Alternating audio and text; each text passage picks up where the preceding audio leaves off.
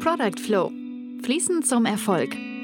Der Podcast über erfolgreiche Produktentwicklung, Selbstorganisation und fokussierte Beta-Teams. Ja, herzlich willkommen zur neuen Podcast-Folge. Hier sind äh, Torben, David und Patrick. Wir haben es geschafft, ein Intro zu sprechen. Ähm, muss man auf Holz klopfen. Ja. Was ist heute das Thema? Ich habe so ein bisschen was mitgebracht und habe so in einem der letzten Scrum-Trainings von einem Startup gehört, die eine App entwickeln. Und die haben einfach leichtgewichtig angefangen, haben irgendwie wirklich gedacht, okay, wir machen kein Konzept, sondern wir starten agil. Und dann haben sie das dem Kunden nach vier Wochen gezeigt. Also ging war eine, eine einfache App, die wollten, tut eigentlich nichts zur Sache. Auf jeden Fall war der... das Feedback vom Kunden, dass er überhaupt nicht zufrieden war. Also der Kunde sagte, da fehlt irgendwie ein bisschen ein Konzept oder eine Struktur, der rote Faden. Mhm. Das sei kein gutes Ergebnis. Das sei. Und das hat mich so ein bisschen zu dieser Perfektion gebracht, weil das mich an so eigene Projekte erinnert hat. Und diesen, ja, dieses Treiben in Perfektion, was man ja in der Softwareentwicklung sehr gerne macht, wenn man so vor dem Rechner sitzt und man entwickelt was, man ist ja eigentlich nie fertig. Und ich dachte, das bringe ich einfach mal mit, und weil das hat ja mit Agilität und diesem Lean-Gedanken, Lean-Management viel zu tun. Das war einfach ein bisschen, ja, drüber diskutieren oder ja, wie ihr das seht, welche Perspektive ihr da habt auf diese Perfektion oder ob ihr das auch kennt. Ja. Also, ja, ich komme ja auch selber auch aus der Softwareentwicklung, mhm. und ähm, das macht schon Spaß, ne? Also an so einem Projekt zu sitzen und das immer besser zu machen, immer perfekter zu machen, die Abläufe immer perfekter zu machen, ist halt irgendwann ein Zeitproblem, sage ich mal, ne? Also mhm. früher war das so, da haben wir noch nicht agil gearbeitet, da ähm, war das halt so lange okay, eine App zu, funktio- äh, zu perfektionieren oder ein Programm zu perfektionieren, ne? Bis das Projekt mal zu Ende war. Und dann war vielleicht noch nicht mal die Funktionalität voll da, aber Hauptsache der eigene Part war so perfekt, ne? Ja. Das war so früher. Heutzutage war, also dieser Umstieg war für mich ein bisschen schwierig tatsächlich, ähm, das Thema Timeboxing, ne? Also wirklich eine feste ähm, Deadline, sage ich mal, so eine Zwischendeadline zu haben und äh, da was zu präsentieren, und das war nicht perfekt. Also um da wirklich, also diesen Shift zu machen, also man hat ja auch so ein bisschen, wie soll ich sagen, so diese handwerkliche... diesen handwerklichen Anspruch.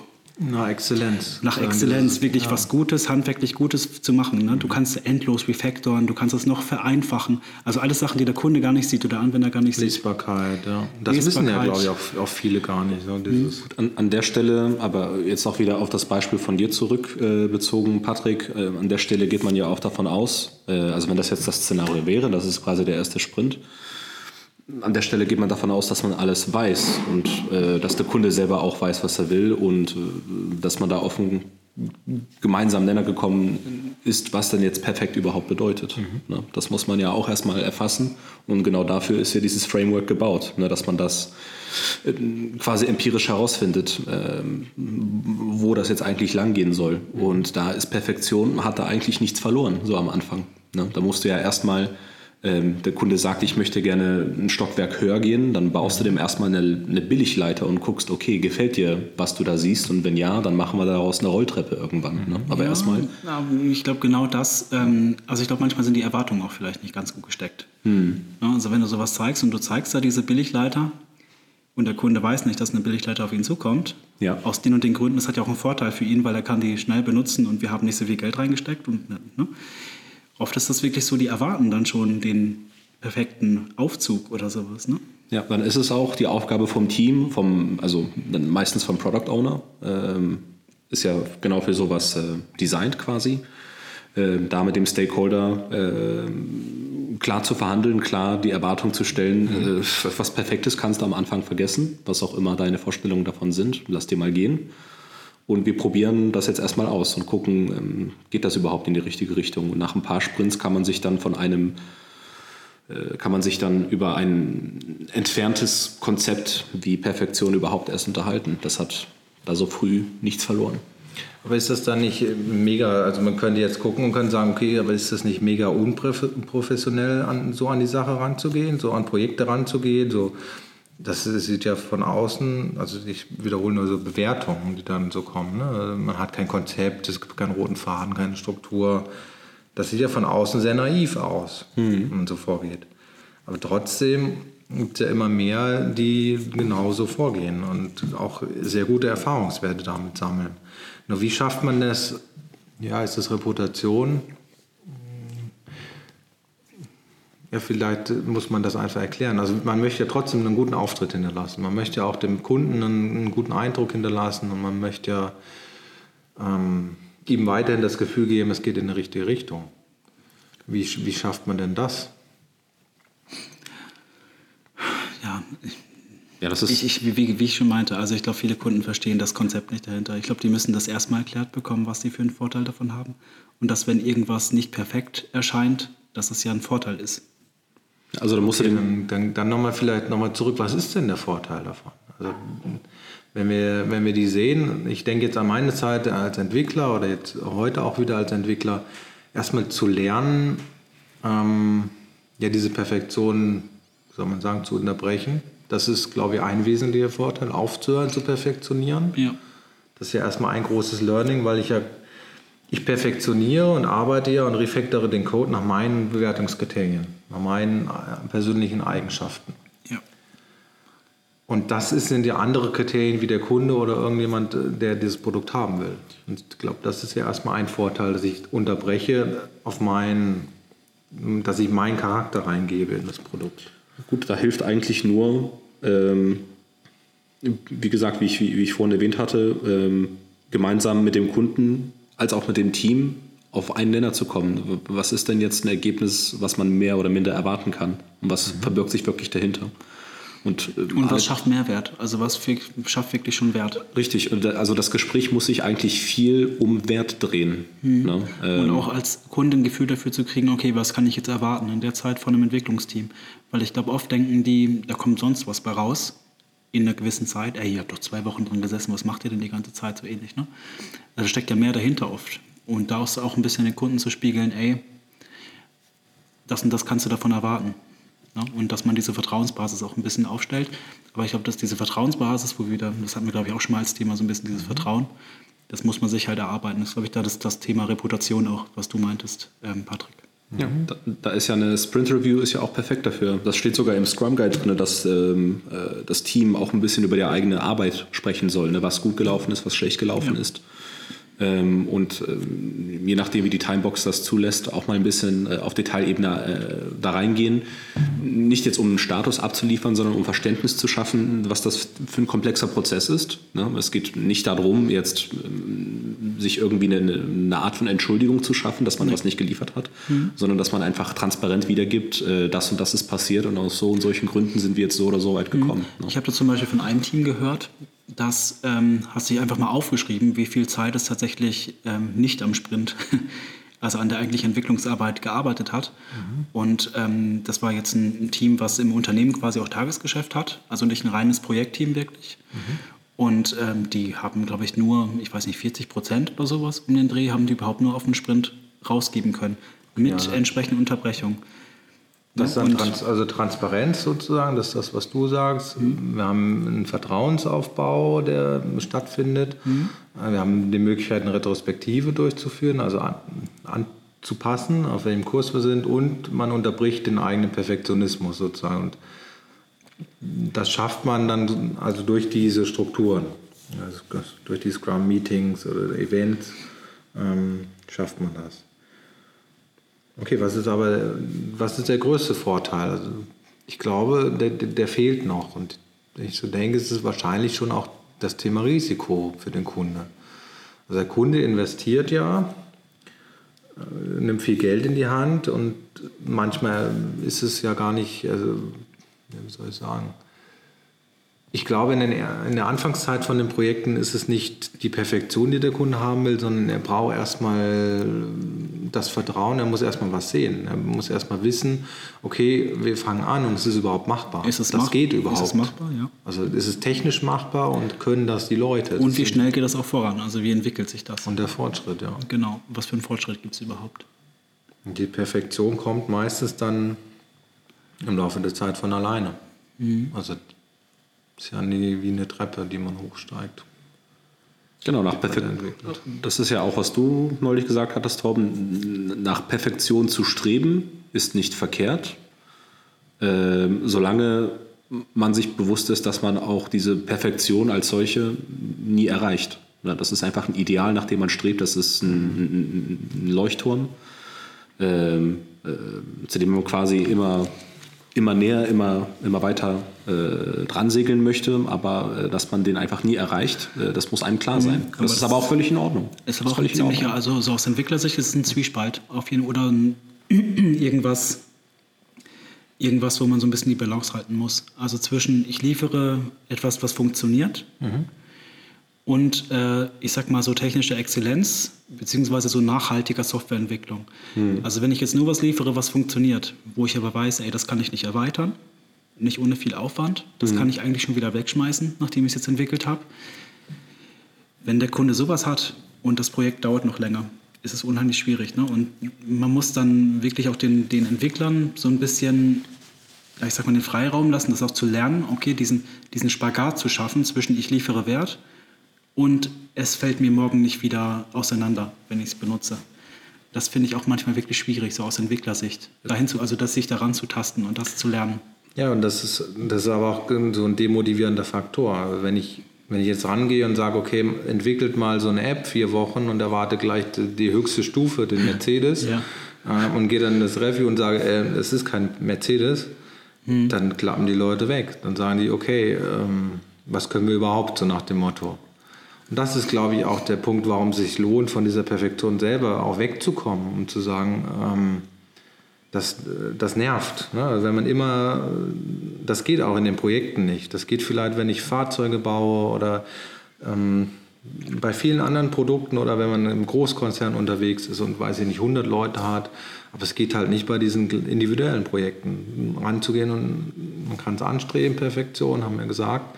Aber es demotiviert unheimlich, wenn man, ja, wenn man so versucht, so kleine Baby-Steps zu machen. Vor allem, wie willst du auf einem unbekannten Weg Perfektion machen? Du kannst nur Perfektion machen, wenn du den Weg kennst, eigentlich. Mhm, und wenn das sich wiederholt. Und wenn du, ne?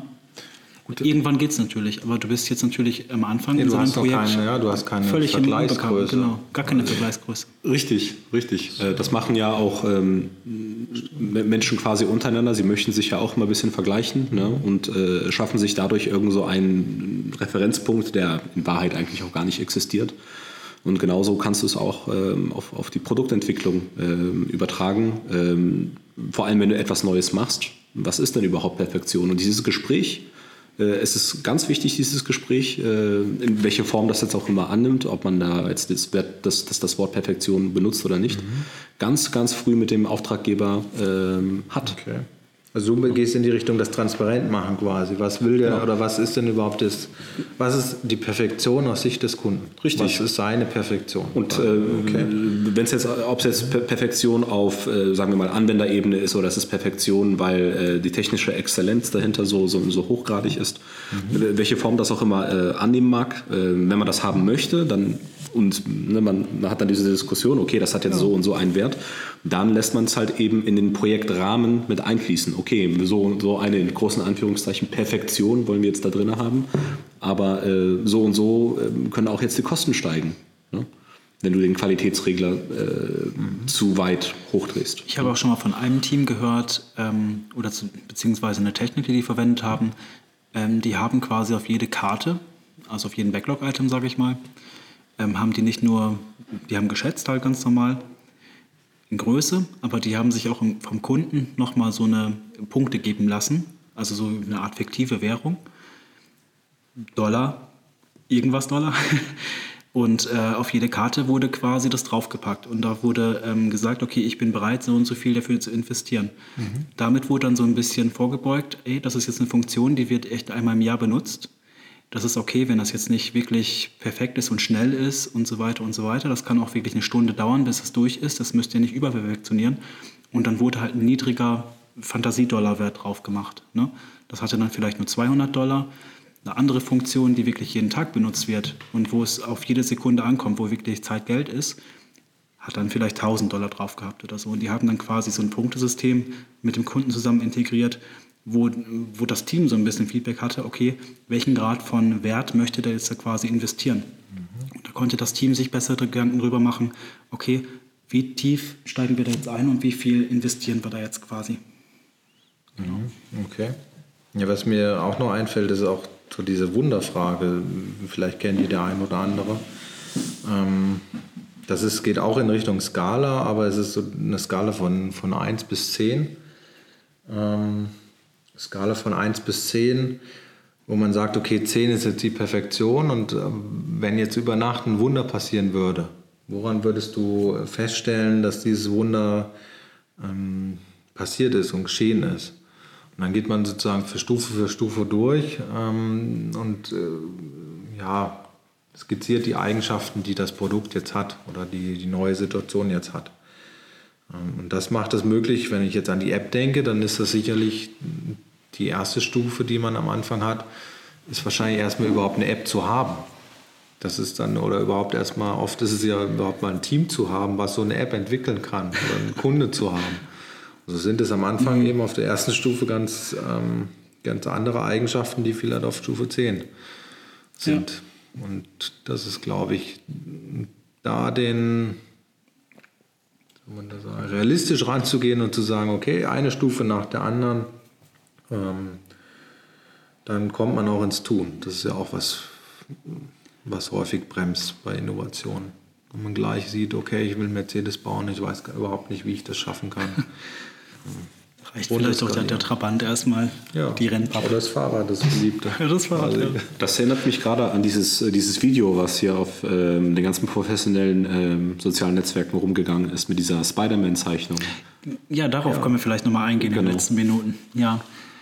Magst du das vielleicht mal erklären? Das waren, glaube ich, drei Videos. Nee, das, das, das war ein Video ähm, und da waren quasi, da, da, quasi. Genau, da waren so drei Abschnitte, also drei Porträts nebeneinander. Mhm. Das eine, äh, das hatte irgendwie so eine Zeitmessung von zehn Minuten, irgendwie sowas. Das mhm. andere von einer Minute und das andere zehn Sekunden. Mhm.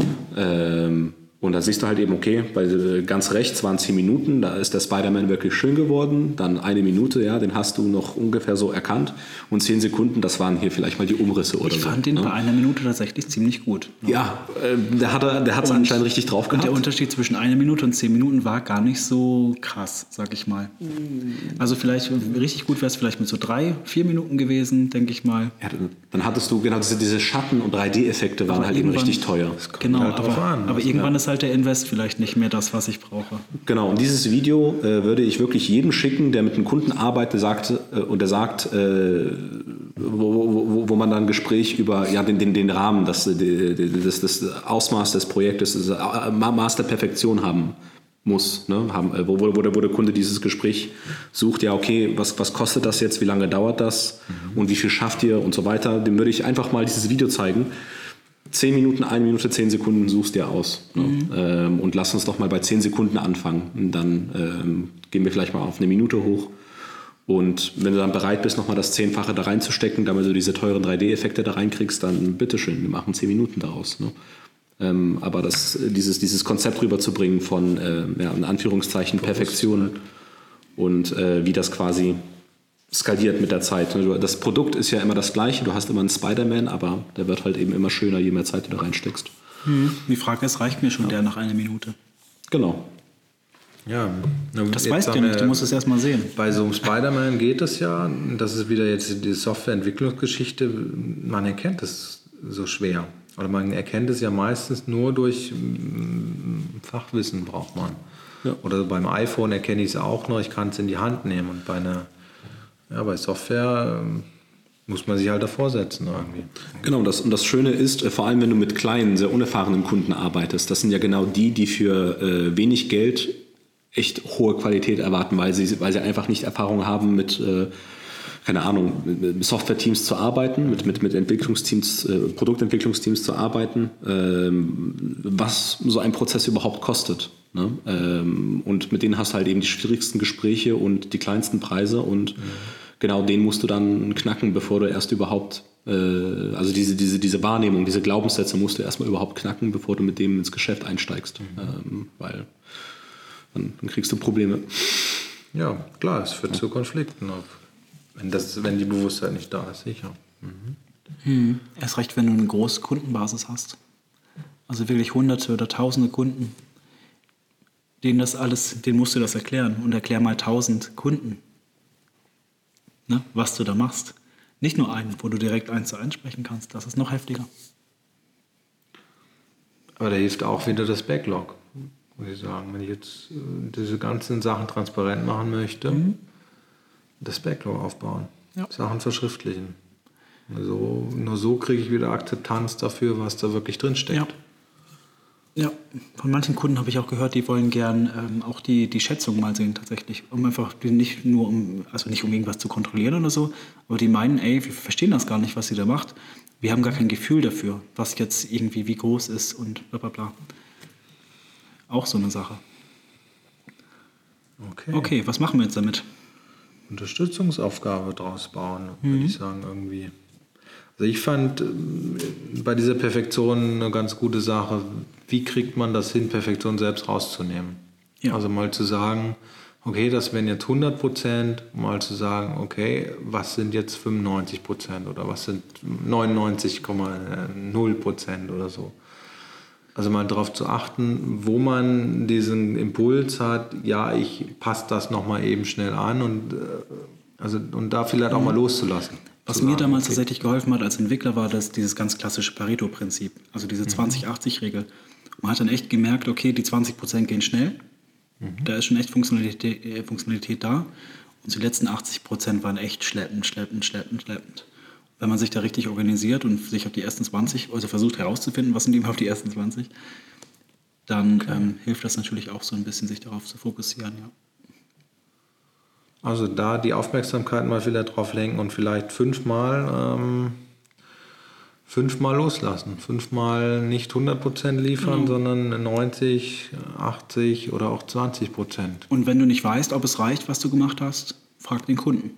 Das ist die Grundregel, finde ich. Frag Feedback. Den Kunden. Mhm. Reicht es? Feedback holen.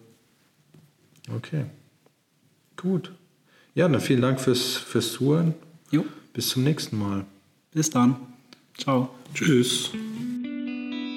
Das war Product Flow. Fließend zum Erfolg. Der Podcast über erfolgreiche Produktentwicklung, Selbstorganisation und fokussierte Beta-Teams von Patrick Koglin, David Oloski und Torben Egberts. Weitere Informationen finden Sie unter w w w Punkt productflow Bindestrich podcast Punkt de.